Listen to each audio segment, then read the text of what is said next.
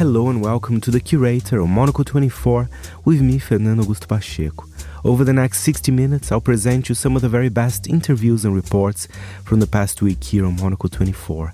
This week, we discussed the mad events in Brasilia last Sunday if we're seeing you know clear signs and clear rhetoric along these lines, then you absolutely have to take action before and not after the event. Plus, a check-in from Pitti Uomo.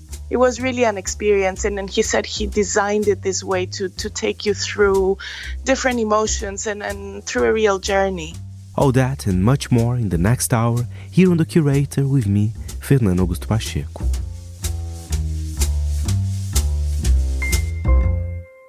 To start the show, we discussed the mad scenes in Brasilia last Sunday when protesters invaded the Congress. Of course, there's been a lot of comparison of the Capitol 6th of January invasion. I had a chat as well with Chris Cermak where we discussed how similar were both events. It was quite, uh, well, I say surprising, but in many ways this has been expected for a few days that something would happen because a lot of Bolsonaro supporters, they had camps in the city of Brasilia for quite a few weeks now. Uh, and from my understanding, one of the issues and the, and the fact why they invaded uh, the Congress in such a way, the police and the armed forces, they were not very tough on that. They said, you know what, uh, I was reading that even the Secretary of Public Security for Brazil Brasilia said, you know, the protests were peaceful. Uh, this just a few hours before uh, they invaded the Congress. So I think there was quite of lenience, uh, uh you know, with, with the authorities from Brazil. And that's why the, the city's governor, Ibaneis Rocha, he's been removed uh, from his post for 90 days by one of our Supreme Court judges because he was silent. He didn't do much uh, to avoid, I mean, quite disturbing scenes, Marcus. There was so much destruction uh, actually. You know, it's it's a it's a beautiful building. A lot of artwork have been damaged, uh, and much more as well.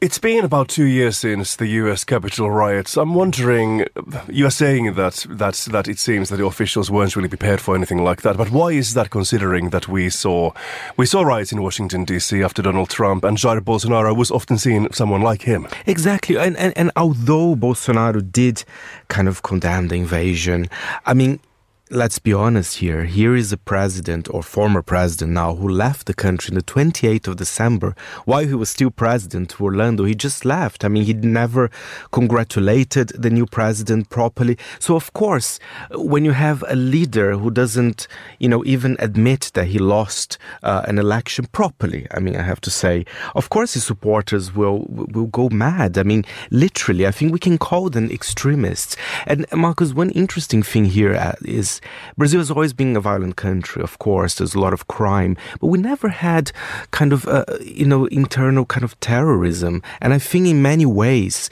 uh, this new approach by some Bolsonaristas can be classified uh, as terrorism. I was myself in Brasilia on the 26th, 27th of December, a few days before the inauguration. And w- when I was there, there was a little bit of tension in the air because the papers were reporting that there was a threat of bombs by some Bolsonaro supporters.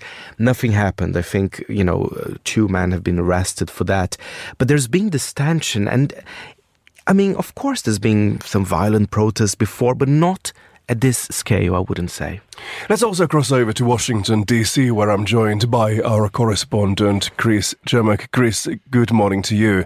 It's obviously easy to compare what happened in Brasilia to the Capitol attacks two years ago, but what did it feel like following these events in Brazil?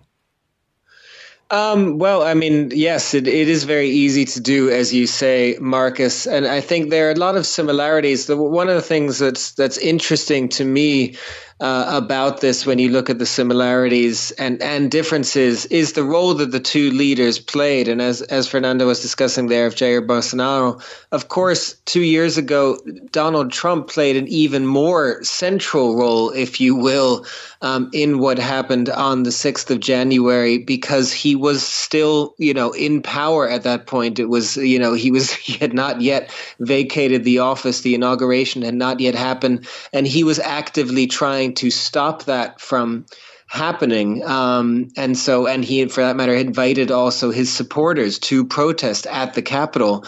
Um, but what I find interesting as well uh, is other similarities are just you know the fact that police still were not necessarily as prepared as they should have been um, for for this to happen two years ago as well. But I think it also just goes to show, even though Bolsonaro, as Fernando was saying, uh, was you know somewhat silent through all of this and just kind of left the country once you start something into motion, the way that Donald Trump did, the way that Jair Bolsonaro did as well, it is incredibly hard to stop it. Both have these passionate supporters who will believe what what their leaders tell them about an election being rigged, about about them being, you know, the rightful leaders of the country and that's what you what i think you saw in both cases is people who therefore you know c- come into the capital and are determined to do whatever it takes for their person to get back into power. And that really is just quite incredible. And obviously otherwise i mean just just the timing of this was was incredible and prompted lots of reactions here in the us uh, comparisons to January 6th, a number of uh, you know, to show perhaps one uh, one side of how we're still working through this over here in the United States. A number of Democratic uh, members of Congress tweeted, also directly linking this, saying this was Trump inspired. What happened in Brazil, um, you know, kind of making that direct link to January sixth. The Republicans also condemned what happened uh, in Brazil, but of course made no mention of Donald Trump in their statements. Chris, do you think various countries will now need to start thinking about how to guarantee safe transition of power from one leader to another. Are we seeing the birth of some kind of a new trend in political protests? That's a good question, Marcus. You know, I don't, I don't know the answer to that. I mean, I remember being struck myself, uh, frankly, at the time after January 6th, that you looked at certain other elections and you even looked at certain far right movements that were not willing to go this route. I remember, you know, Marine Le Pen, for example, in France. You, you almost wondered, or I personally wondered at least, why is she not going this route of, you know, saying that the election was a fraud or anything like that? But that didn't happen. So it's not something that is common necessarily even to sort of far right or, or right wing, uh, uh, you know, leaders who are trying to get elected to to higher office in different countries. So I do think, in a way, you have to take it on a case by case basis. I mean, what what is what is clear in the cases of Brazil and the United States is that, as Fernando says, uh, you know, this was telegraphed. We we knew this might happen because Bolsonaro, just like Trump had, had instigated this, had had encouraged the crowd, had said ahead of the election that it would be a fraud, that there was no way he could possibly lose. So whether it's a coalition or not, you you just kind of have to take leaders at their word. I think it's a little bit too easy. You know, I've been speaking to historians here in the United States as well, and it's just uh, they've been telling telling me that you know it's just too easy for us to get complacent, to imagine that these things cannot happen, that they won't happen, or if they have happened, even here in the U.S. two years ago, well, that's in the past, and that's not going to happen again. So, in that sense, yes, I think we have to listen to our public. We have to listen to our if you're seeing signs of this if we're seeing you know clear signs and clear rhetoric along these lines then you absolutely have to take action before and not after the event. And i have to agree with chris on that one because even in brazil the inauguration of lula was quite successful marcos. I mean there was no problems with security. So there was a sense in the air. I mean the bolsonaro camps they were still there in the city but i felt I mean, even the media, I mean, everybody was talking how successful was the inauguration. So, I mean, in a way was expected, but I think it, caught a lot of people by surprise actually that this happened, you know, so abruptly and so violently as well. Just finally, Fernando, what is happening next, and and and does this give us some kind of an indication what kind of a presidency Luiz Inácio Lula da Silva is going to have? Well, I think I think after everything, let's remember this happened overnight, still very early in Brazil. So let's see what's going to happen today. But there will be uh, Lula declared a federal intervention in the capital of Brazil until the 31st of January. January. So there will be a lot of police in the streets. Uh, as I said, the governor of the city has been removed from the post for 90 days. So it's quite a tense, but I think they're acting quite firmly. There's been quite a lot of arrests, as you've mentioned, uh, 300 people. You know, it, it was a firm decision. Of course, uh, everybody's saying that this th- this, I mean, a third term for Lula in a way. It would be a problematic one for sure.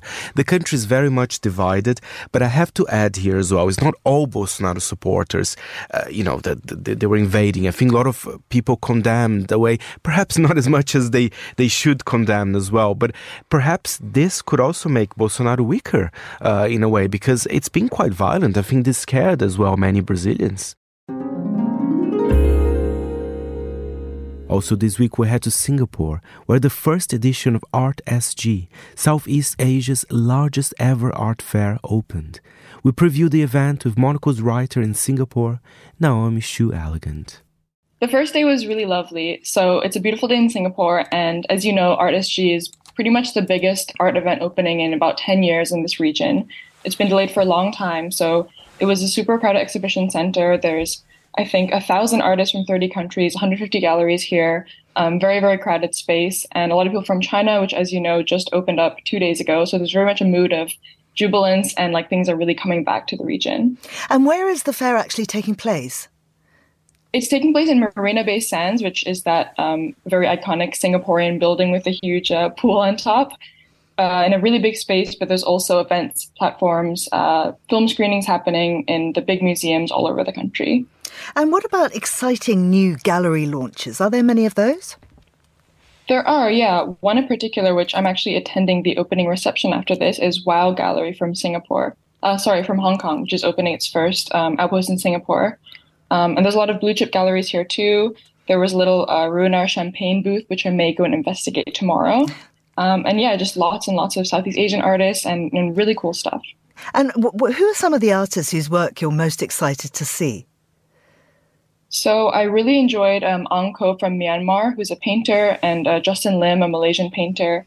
Um, and there are galleries like Richard Koh, which has, uh, I think, uh, Kuala Lumpur, Bangkok, and Singapore outposts, uh, as well as Spurs Gallery Beijing, showing a lot of really great Chinese artists, both uh, legacy ones and really up and coming ones um, which I think Singapore is a pretty unique place where you can see, you know, this kind of global outreach, but at the same time, a lot of emerging artists who, for them, this is like kind of their, the biggest platform they've ever been on. Mm. Uh, Naomi, as we know, of course, uh, COVID has, has ravaged the region. China's just opened. Is there much, uh, are there many masks around? How is the, how has the pandemic been dealt with in these, what I imagine to be fairly crowded situations? So for Singapore, the mask regulation ended a few months ago. People are still a little bit cautious, so you kind of see it 50-50, I would say, but you know, it's pretty crowded. People really want to get back out there. There's a lot of cocktail parties and things like that.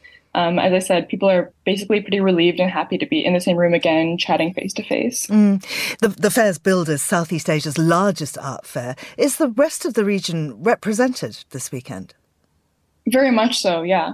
Um, so you know, there's from Thailand to Indonesia to Philippines, and then obviously you have your European and um, American artists too. But I think what's really nice is that there's a lot of small artists who previously would have just been shown in their own countries, where now there's uh, since people are traveling again, there's really really a global audience for their work.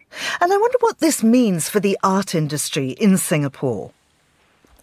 I think it it means a lot of good things. I think Singapore for a long time has been a bit of a second fiddle to Hong Kong, which is just an iconic place for art and for auctions. And then uh, Seoul in recent years has really, really grown as an art hub as well. But I think Singapore is really well placed uh, in Southeast Asia for these artists that might be overlooked from, you know, Myanmar to Malaysia, as I mentioned, and who now are really getting an international uh, platform. Mm. And just finally, before we go, we know how important food is in Singapore. Uh, I understand the art fair uh, is uh, very much going into detail on where people should eat. It is, yeah. It's um, pretty much the number one priority for Singaporeans. So Art SG released a very detailed guide, you know, apart from museums, exactly where to eat, which hawker stalls to go to, which cocktail bars to go to, which I really, really appreciate. it sounds amazing. So finally, give us your agenda. You're off to the champagne booth. I am, yeah. I might have to look into that, as I said. Uh, this evening, I'll be going to the WOAW Gallery's opening reception, which I'm very excited about. The founder, Kevin Poon, is coming in from Hong Kong. Um, and then I'll probably be going to the fair again for the next couple days because it's so big that I didn't even have time to see everything today.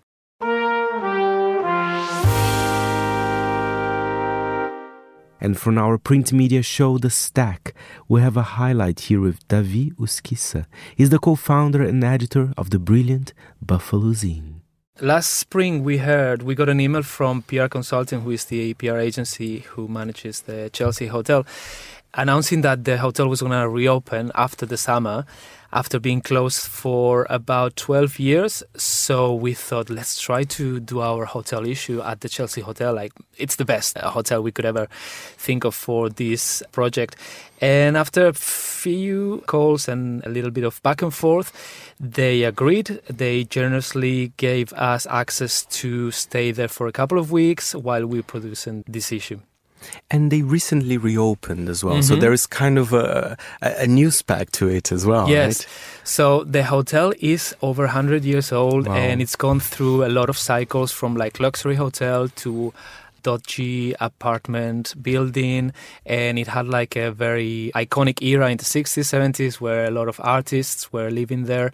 And then it went down in decay and then it closed down around 2010 it's been closed down as a hotel for the last 12 years and it's just reopened. It's been all done up and it now is again a luxury hotel. But some of the residents who some of them have lived there since the 70s 80s are still living there. So it's like a coexistence of these two worlds, like the tourists who stay there and the uh, all-time residents. It's very strange. I love that. That probably makes it even more interesting of a place to do yes, a magazine. Totally. Yeah, yeah, yeah, yeah. It's full of stories. And I love, you know, there's very interesting people at the magazine. I, am looking here with the special cover with Marina Abramovic. It seems to me that there's a very strong connection to kind of names from the cultural world as well.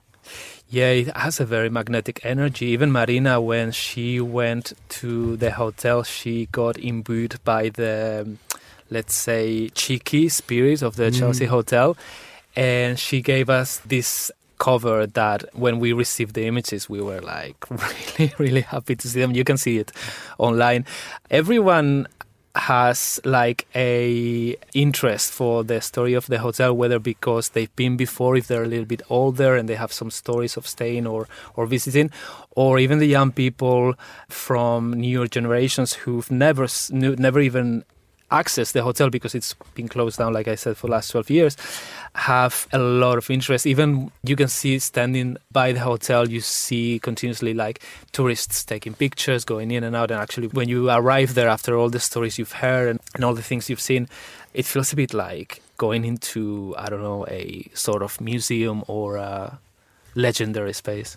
I love that, and and and I I love as well. Of course, I don't mind a kind of a minimalist hotel, whatever, but it feels a little bit almost decadent. I like mm. that, and you mm. can see that in the photography in the new issue. For example, I have this image of, of, of Jane Pan as well in a, in a bathtub with champagne, kind of this classic celebrity goes on a rampage in a in, in a bedroom. You know, yeah, champagne and beer, topless in a bathtub, very Chelsea hotel. Yeah, I think that's so important in a way. And, and what about to get all those names? Uh, did you deliberately try to look for people that had some connection with the hotel, or sometimes it was quite mm-hmm. random meetings that happened. Yeah, so it's a very New York issue, and the idea was to feature iconic names from really connected to the history of the hotel, but also to draw like a new generation of artists from the creative community of New York today and the list of features is a mix of both. For example, Viva Hoffmann, who was a Warhol superstar and lived in the hotel, is there. Also, Christopher Makos from the Andy Warhol circle. Who else is there? Patti Smith. John Waters, but also younger people like Chloe Sevigny, Eartheater, Miranda July. Who else is there? Neneh Cherry. a great uh, bunch of people, right? Yes. And I have here actually your interview. You did this interview with John Waters. I mm-hmm. mean, such a legend. Yes, he is. Very, very good fun there. He's a gentleman. Well. Is he a gentleman? Mm, absolutely. He's very sweet. He looks a bit grumpy at first sight, but he's really sweet man. What's your experience actually with the Chelsea Hotel? I know, did you knew just kind of, you know, the legendary stories or perhaps have you been there before the reopening? No, just outside. I think last time I went to New York a few times ago, I kind of passed by, but you couldn't really enter, and the restaurant and, and the bar at the, at the on the ground floor were closed down. The experience was very special because First of all, I've never stayed in a hotel for such a long time, and also such a nice hotel. I could never afford to stay there for mm. a couple of weeks because those rooms come at a very high price. So I was feeling very rich staying there, and it's very, it's been very nicely done up. But also, it's just so loaded with history, and the atmosphere is still kind of like very very heavy and very I don't know you can feel the weight of history of everyone who's been around it's kind of like a very tight, condensed space. It's very vertical. It actually was one. Uh, it was the tallest building of in New York, in Manhattan, when it was built in 1884. But the actual surface is not very big. So the lobby area, the restaurant, uh, the Spanish restaurant uh, on the ground floor, the lobby bar, all of those spaces are kind of like very tight and condensed. And then you have all this stream of guests going by, and also the residents who stay there. So it was very immersive. And also for us as a team making the magazine, all together staying there in such a packed, tight space, and time was like a summer camp because we had the opportunity to have the uh, human interaction with the people who was being featured with the artists. We usually don't even meet the people we feature in the magazine in person. We commission other writers or contributors to interview them. But in this case, it was more participative because we did some of the interviews, we shot some of the images, and it was just like being there as a spectator, uh, watching it all happen and unfold. And I love that you mentioned that you stayed in a, for a long time at the hotel because that's always mm. been a dream of mine. Spend like a month, like living luxuriously and decadent in a hotel, especially like the Chelsea. Isn't it great? Yeah. It, no, it is amazing. And and now talking, we're talking that about how about every issue of Buffalo'Zine is completely different from each other do you fear that you might repeat yourself soon? Because I mean, I've been following the magazine from the beginning. You guys come up with a very original idea every time. What's the process like to actually choose? This one, for example, you told me that you always wanted to do a hotel and then by kind of a, a lucky coincidence, by a few emails, then you, you arrange that. But how do you choose? Do you already know, for, uh, you don't need to say it right now, but you already know, like for the next two issues, what the theme would be? Only one issue ahead uh, mm. usually, but we don't really plan so far ahead. It's basically we try to go in a different direction with every issue because once you've been immersed in like a very specific world whether it's like a, a gen z issue or an issue about the internet or about food or interiors or traveling you kind of want to refresh your mind and change and go in a different direction. So that's what we try to do with every issue. And there's always a lot of bandwidth, I think, to do something new and go somewhere we haven't been before. I hope that's the uh, intention.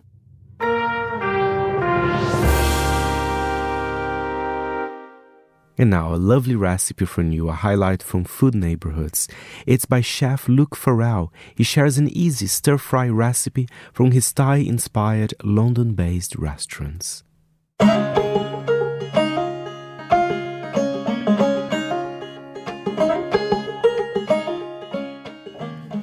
Sawadee krab. My name is Luke Farrell, and I'm the chef partner at Plaza Khao Gaeng, a southern Thai curry rice restaurant and speedboat bar, the cuisine of Bangkok's Chinatown, both in central London. This easy stir fried pork belly with pineapple would sit happily on the menu at both restaurants, as it uses Thai ingredients with a stir frying technique. Get a pan or wok, and from a cold start, add a tablespoon of oil. To this, 100 grams of good quality pork belly, sliced without the skin. Raise the heat and fry very gently.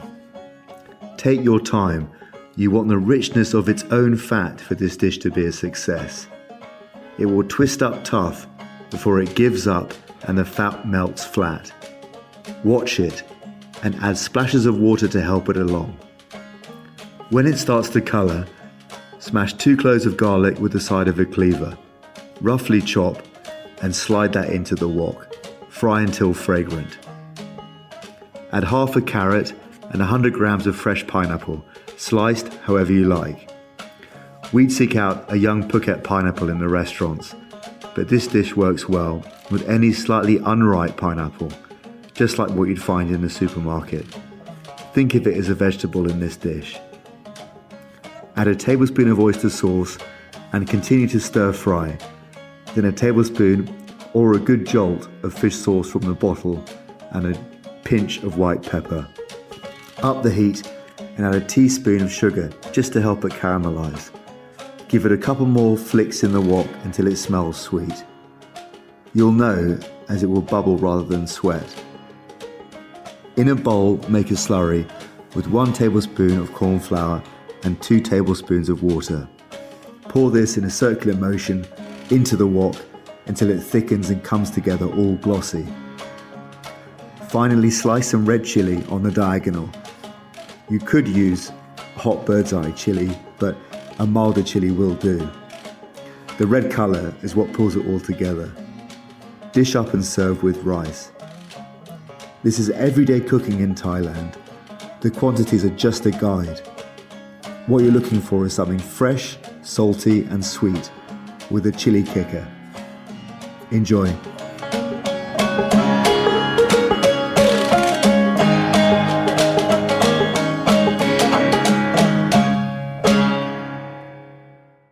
Also, this week I've recorded the first global countdown of the year, and for it I decided to explore a little bit more the French Polynesia's music charts.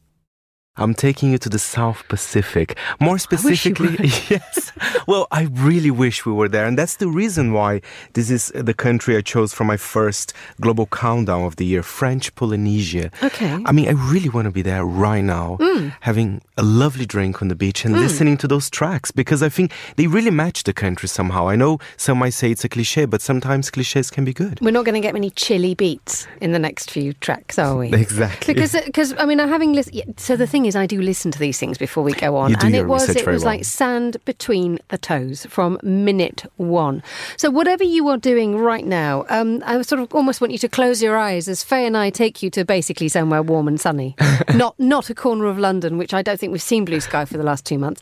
Um, okay, so French Polynesia. Can you, before we dive in, tell me a little bit about the kind of the general style and the vibe and, and the sort of the, the scene in French Poly- Polynesia for those of us desperate to know. First of all, lots of local acts, uh, lots of reggae, and, and, and new bands as well, which I will be discussing here. So, I mean, perhaps it's not as traditional as some might think, but clearly there is this elements of the beach culture, the Tahitian kind of uh, original rhythms, you know, uh, from the old times. But, you know, they, they, they are up with the times as well. You know, it's something that I can definitely see in the charts uh, somewhere else, including this track by no, uh, number five, Emma. It's funny because there's not much information about the artist. His name is DJ Knox, uh, and the track is called Daddy O. Of course, it's it's a little bit electronic here. This is definitely where you would hear in a chilled out night uh, uh, somewhere in Tahiti Yeah, I- or in Papeete. I think we can safely say that the lyrics and the themes of, of, of today do not have the word woke attached to them. No. So, okay. Forget about Okay. Daddy O, do your worst. Let's have a listen to DJ Knox.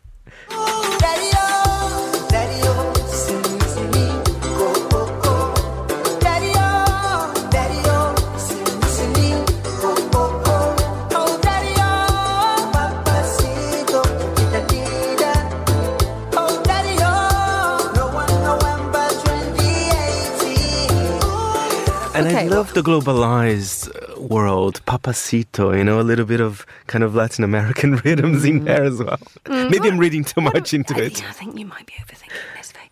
Um, just a touch.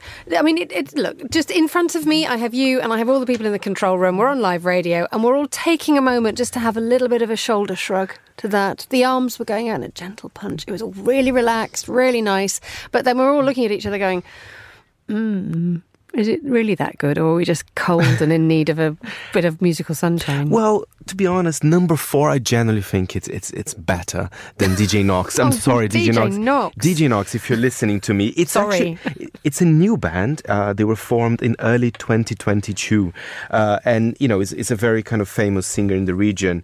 Uh, this is number four. Number four. Number f- n- DJ Knox is gone. It's gone. We've got rid of him. We got rid Sorry. of him. We have Kailoa, which is a new band. You know, it, it's a it's a brother, a cousin, so it's kind of a, a little bit of a family affair. Uh, the song is called "Comme un rêve," uh, like a dream. I mean, your your French is better than mine. You might understand Have a uh, go. the lyrics of this track. Okay, Let- let's have a little bit of Kailoa. Quand j'entends des poèmes, je chante la bohème que des sons que j'aime.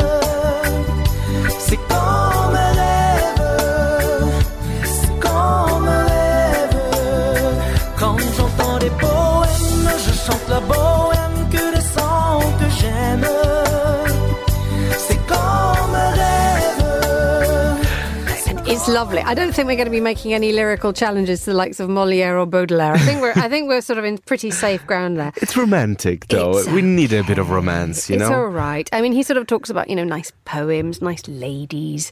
Um, the the video is worth watching as per usual for possibly not the right reasons. I mean, th- this guy is or this group they're, they're sort of obviously quite profile because I think we're going to hear from them a little bit. I'm not massive doing a massive spoiler alert here by saying they're popping up later um, again.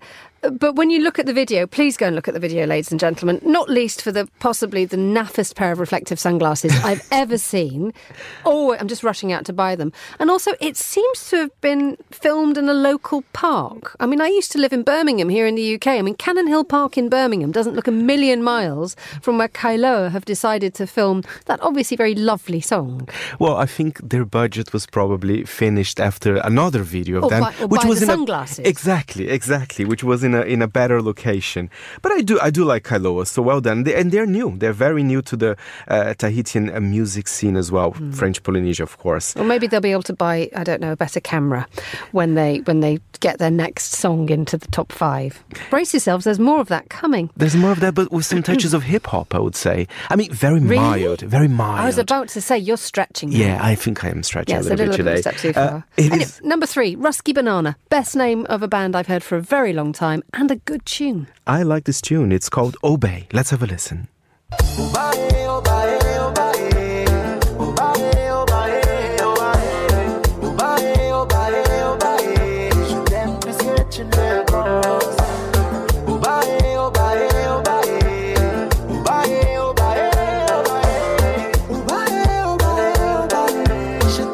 Again, not challenging us too hard on the lyrics there.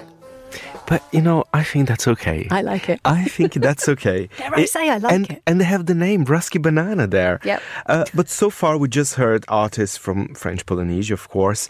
But this next track, Emma, this is a song I was I just recently returned from Brazil. Mm. It was playing everywhere in the radio, here in the UK as well. And and I think it's fantastic that uh, Nigeria is definitely a hotspot for musicians these days. There's so many, you know, we have artists like CKay, but Rema as well. Uh, he has the song Calm Down, but this time he invited Selena Gomez to sing with him. I think, you know, it's good for the, especially for the American charts. Bit of Rema then. Exactly. Let's have a listen.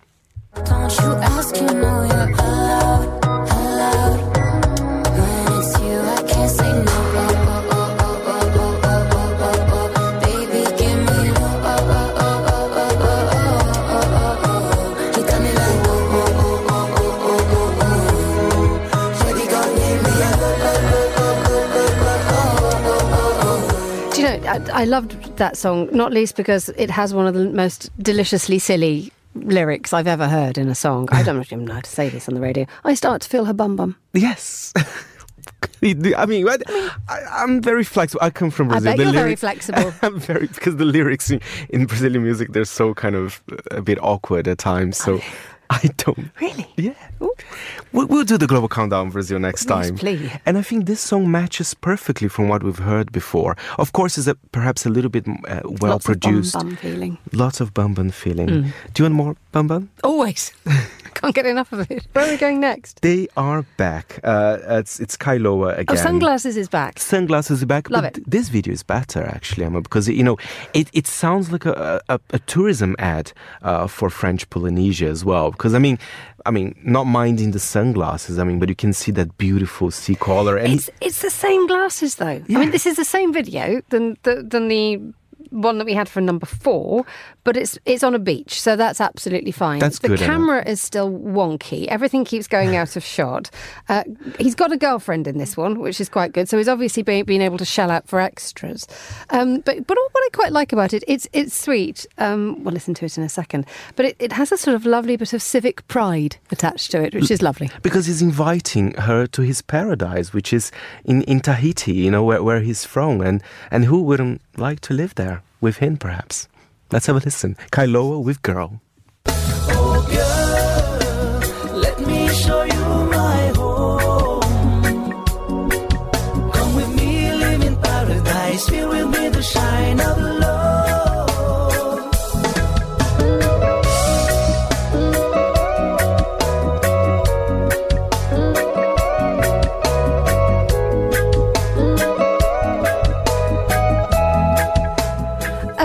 So, I mean, what I quite like about that is it has a sort of an innocence to it. Having had Rema and his bum bum, um, there's a like, come and live with me. It's all sweet. We'll have a cuddle. I'll loan you my sunglasses. We'll have a nice drink, and and it'll everything's happy. Reminds me, I mean, you as a Brit, uh, reminds me a little bit of Peter Andre, mysterious Well, I girl, mean- late 90s, early noughties, perhaps. I'm not going to pass any judgments about anybody's waistlines now.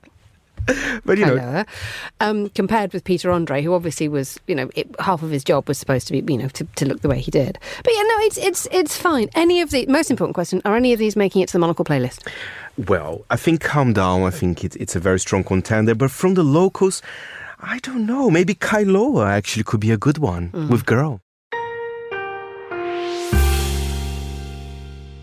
And for Tall Stories, Louis Allen takes us to a centuries old building that still stands in London's Brixton neighborhood to this day, and which is emblematic of the area's agrarian past. This is Brixton, where this train terminates. Step into Brixton, southwest London's busy beating hub for music, culture, and arts. The streets are lined with a mix of high street shops and bustling market stalls pumping tunes, accompanied by the smells of incense and the sounds of trader calls. Brixton moves to its own tempo, its own rhythm, and it's fast. But away from the busy centre and up Brixton Hill, in the quieter suburban part of the area, you'll find Brixton's best kept secret. Now, I'll forgive you for thinking I'm alluding to the iconic music venue called Brixton Windmill, instrumental to the rise of bands such as Fat White Family, Goat Girl, and Black Midi. That is for another time. I am sharing a different story about a different miracle. A different windmill that stands tall and quiet in a small park, and even though it has stood for centuries, barely anyone seems to have seen it. Brixton's windmill has gone through a series of changes since it was built by John Ashby in 1816, but today it is marked as London's last working windmill. The Black Tower stands boldly like a silhouette amongst its flowery suburban backdrop. Originally, the 15 metre tower brick construction was made simply to mill grain and provide flour to shops and stores across England. The design of the mill is clever and smart, with a boat like rotating cap at the top that can turn the sails to face the wind's direction. The mill has four floors, enclosed with bricks painted in tar to keep the rain from breaking through. The history of the mill is a family affair passing through a succession of Ashby sons. In 1850, it landed to the fourth son, Joshua Ashby, who was met with the ultimate windmill problem a lack of wind. A lack of wind because Britain's industrial changes meant Brixton was modernising. Cornfields were turning into houses, and the wind flow was being blocked by the developments, forcing Joshua to buy a more attractive, prosperous watermill in Mitcham, a few miles to the south, leaving Brixton's windmill sailless, defunct, and used for storage. The following years were cyclical, a story of success and abandonment repeating itself like the turning of its own sails. But 1954 brought a Brixton battle that it still fights today. You can probably guess the next part. A property developer put in a proposal with the hope of building flats. Luckily, the application was rejected. Restoration attempts started but stopped again, and by the 1980s, the windmill was derelict, abandoned, and vandalised once more. The shell was still erect and sturdy, and the eyes of the mill watched as Brixton burned in the riots as unemployment and racial tensions rose.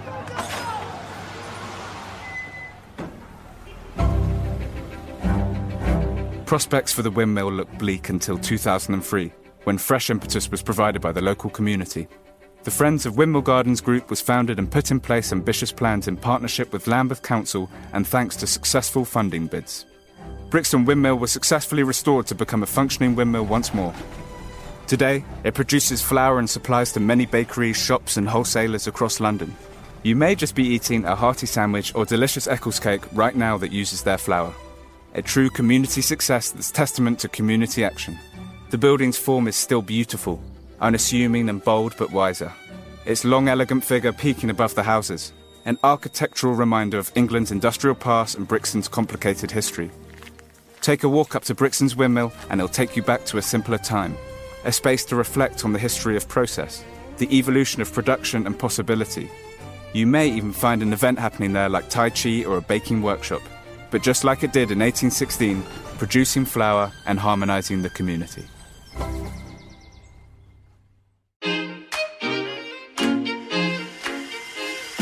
UBS has over 900 investment analysts from over 100 different countries. over 900 of the sharpest minds and freshest thinkers in the world of finance today. To find out how we could help you, Contact us at ubs.com.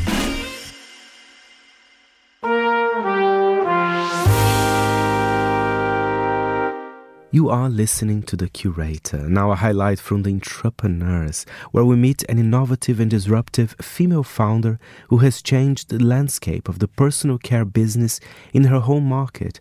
Khulan Davaadorj is the founder and chief technologist of Lhamour, Mongolia's first organic skincare brand. So I was definitely not in the sector. I did my master's in New York at Columbia University in renewable energy management and policy. And that's why I came back to Mongolia after having lived abroad all my life in Germany, in Switzerland, and, and the US later.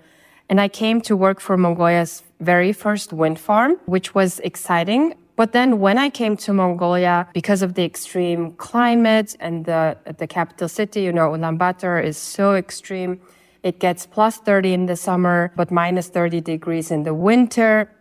And everything was just taking, like all the different negative externalities were just affecting me so badly that at one point I started having allergy for the very first time in my life. And it was very annoying because, because of the allergy, I started having rashes and eczema. That was kind of the starting point. I started asking myself why this is happening, you know, meeting up with doctors, etc. And eventually they suggested that I take care of my body, try to live more healthier, try to use natural products, especially natural skincare products, because whatever I was using, it was making my rashes even worse. So that was kind of the initial starting point. And then I looked around and I could not find anything here.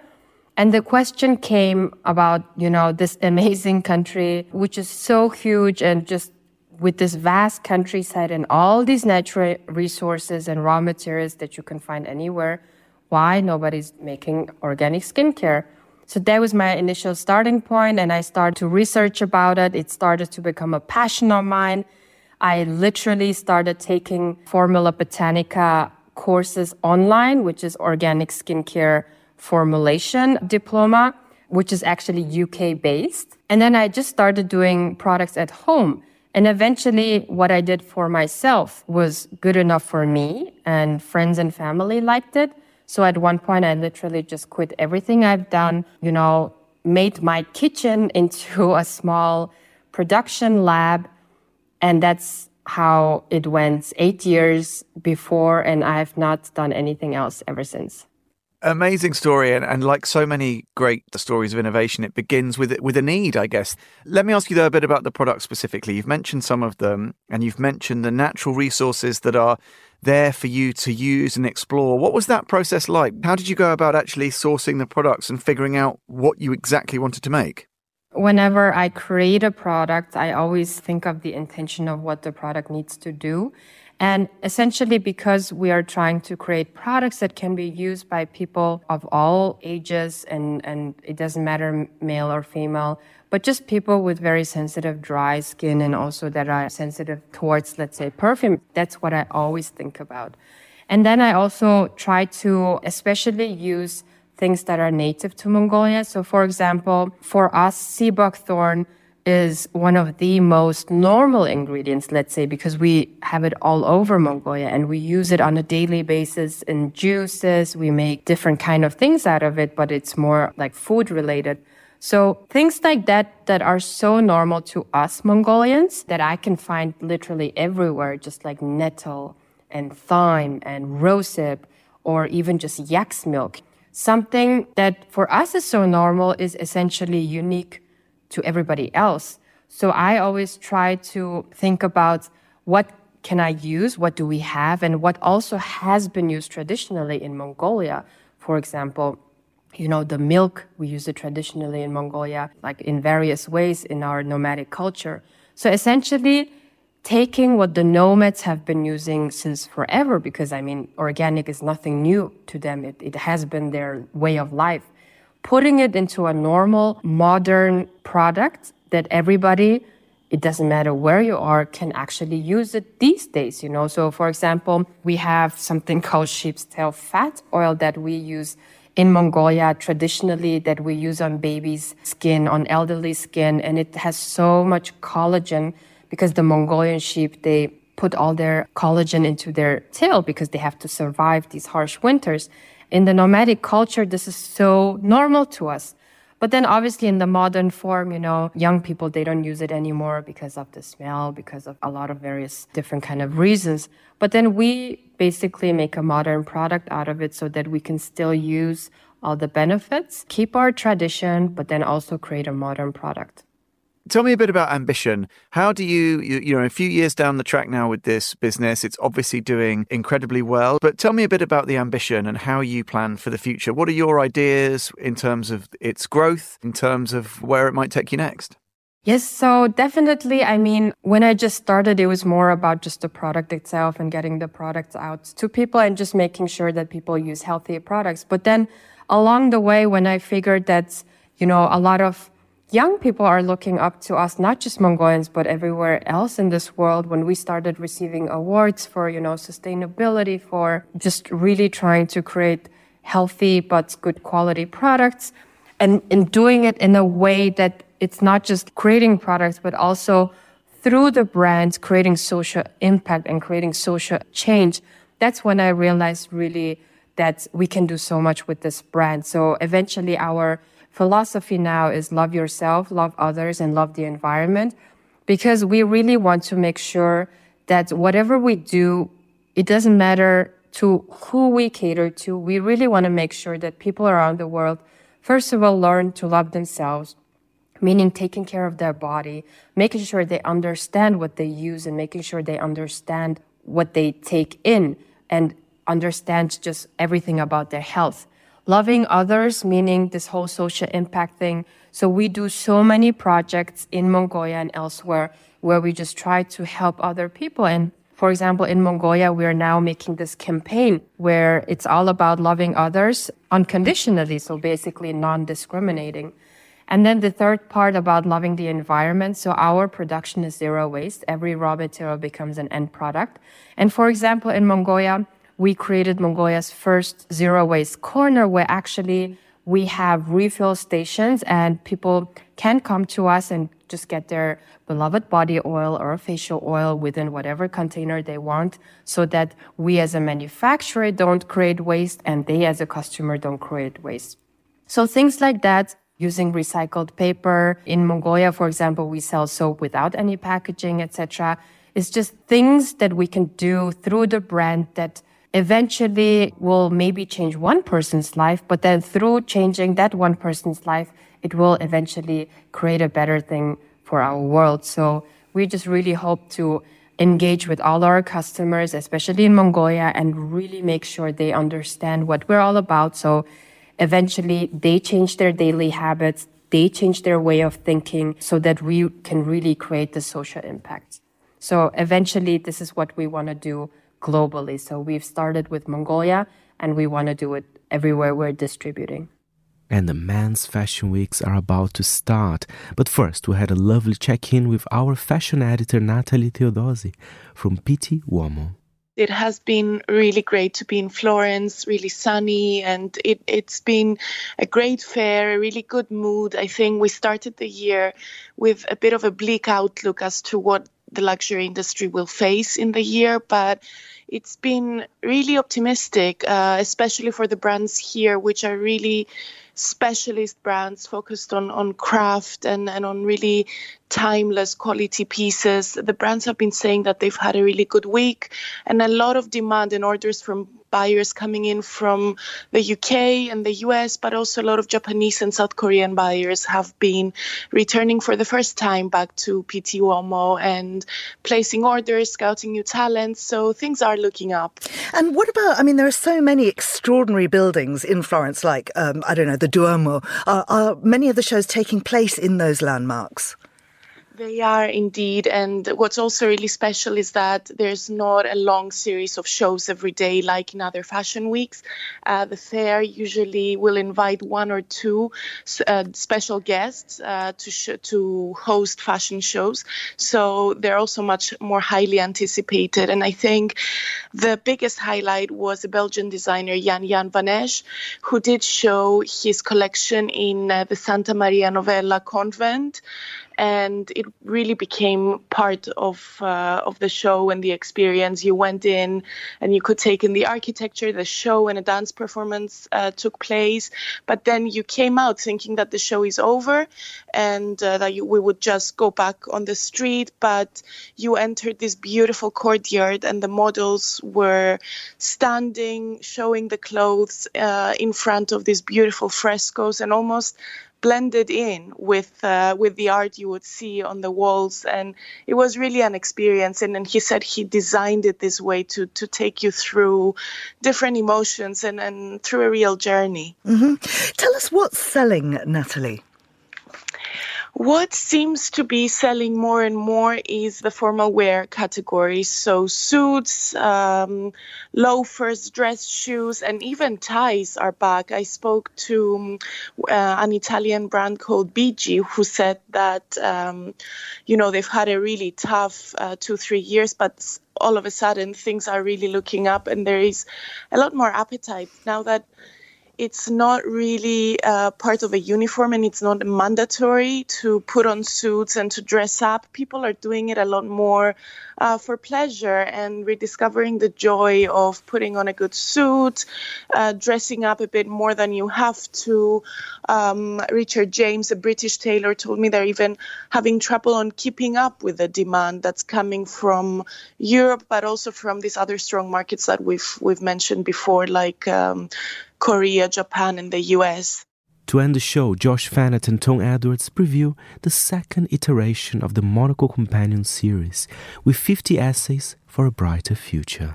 So, this is the second installment of our paperback franchise. We launched it at the end of last year because we really thought uh, there was a place on the newsstand next to the till in a beautiful bookshop for a more thoughtful, thought led book of essays 50 ideas to improve your life that was the first one and this next installment 50 essays for a brighter future came out on the rather odd date of uh, just before Christmas. So uh, a couple of people probably got it, but it's properly hitting newsstands now. Josh, talk to me a little bit about the process. If you're looking towards uh, voices who can tell you about building a brighter future, not a highfalutin way, but in a practical way, how do you go about drawing those talents? Well, I think it's something that obsesses journalists, making uh, prognostications about the future, a little bit of navel gazing. And what we wanted to do is take away from that notion of, uh, you know, everyone having everything figured out. What this is, is 50 people who know their onions. They may be authors, they may be um, architects, there might be landscape architects, thinkers. Uh, we have a US four star general, and we have a few of our own correspondents as well. And they're musing on everything from the environment, big, important things, how we build our cities, how we structure our cities, to the history of cheerfulness, Tom. To people talking about the importance of having a repertoire in the age of there's an app for that. People being able to know jokes, know how to sing, know how to interact with each other. So it's very high low. We talk about those things that Monocle will always find important, say the importance of craft, of making things, of caring about where things come from and their provenance, to um, how to be a good country what the world might look like in 2050. And uh, one of my personal favourites, the essay that kicks things off by uh, the writer Eliane Glaser, um, Why the Future is Boring. The future's boring? What, what on earth can you possibly mean, Josh? Well, I think this is just the best type of essay because it takes something we all know very well and know to be true. The fact that a lot of the attendant nightmare of living in the digital age is jumping through hoops, personal verification, proving you're not a robot, saying you've read terms and conditions. And actually, when people prognosticate about the future, they don't really tend to think about people or their ethics. They tend to think about technology. How will we get around? It'll be a driverless future where you'll be able to fly, get on your hoverboard, Marty McFly. But actually, the future has become quite a, a tedious dirge of Excel documents and uh, bu- uh, um, and box ticking, and we need we, we need to. Be I don't know what you're talking about, Josh. Well, we need to be reminded. You know, in uh, in one breath, we're having a conversation about AI uh, usefully taking over the drudgery of work, and in another, you have very skilled people. Uh, I'm not talking about you and I, but maybe other people in the workforce um, who spend all day, you know, clicking their way through um, bits of logistics, you know, uh, verification, automation, and Eliane makes this amazing point that as we imagine the future as being bound up with technology, we need to be careful that the byproduct of that technology isn't the thing that rules us. And I think when we look at social media and when we look at uh, the, the information age as it plays out, there's a lot more to think about than simply the boringness of having to complete online checklists. Well, speaking of binding and speaking of innovation and looking to the future, there's something kind of pleasing to, to my slightly elderly eye, at least, Josh, that this product, which has been greeted with so much enthusiasm, like its predecessor, the first Monocle Companion, um, as a great innovation, as a great exciting strategic change of direction for Monocle. It's a it's a paperback book, and in a sense, that also sums up something about our attitude to doing things at the right pace and doing things properly, which is that the humble paperback book, you mentioned it already, a sort of old fashioned vehicle for reaching a large number of people, has a critical role to play, even in this day of the digital deluge. Yeah, absolutely. I'm going to try and make a tenuous link, so bear, bear with me on this. But there's an amazing essay uh, by a Jewish American author called Batya Ungar Sargent. Uh, she's an incredible writer. She's the deputy opinion editor for Newsweek uh, and wrote um, a, a very persuasive book about the future of the media. What she says is that, you know, newspapers used to be the mass market, and in order to appeal to the most people, the newspapers tended to be slightly left leaning. They would bring people along with their arguments.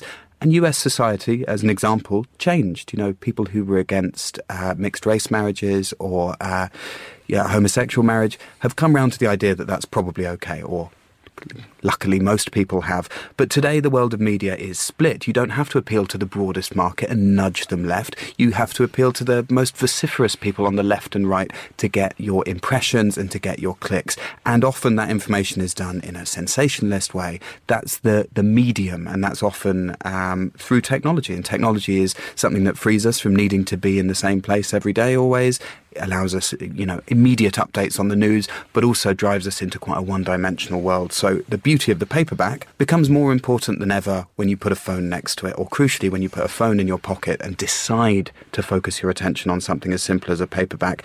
And you know, this is a sponsored product. It is on newsstand in that sense. It's more like a magazine than a book. And we do have a sponsor um, in the form of Siemens who looked at this and you know, of all of the things that we do at Monocle and said, you know, this is the perfect medium for for telling our story, which they've done in a series of advertorials. But isn't it funny how technology goes full circle? Uh, Josh, it's on better newsstands, as you mentioned. Where else can people find out more about the book and the other Monocle offerings? I suppose they could they could track you down during one of your leisurely lunch breaks around Marylebone, or they could head to monocle.com slash shop. Well, that's all we've got time for this week's edition of The Curator. The show was produced by David Stevens and presented by me, Fernando Augusto Pacheco. Join us again next week to hear some of the very best of the programs here on Monocle 24. Thanks for listening.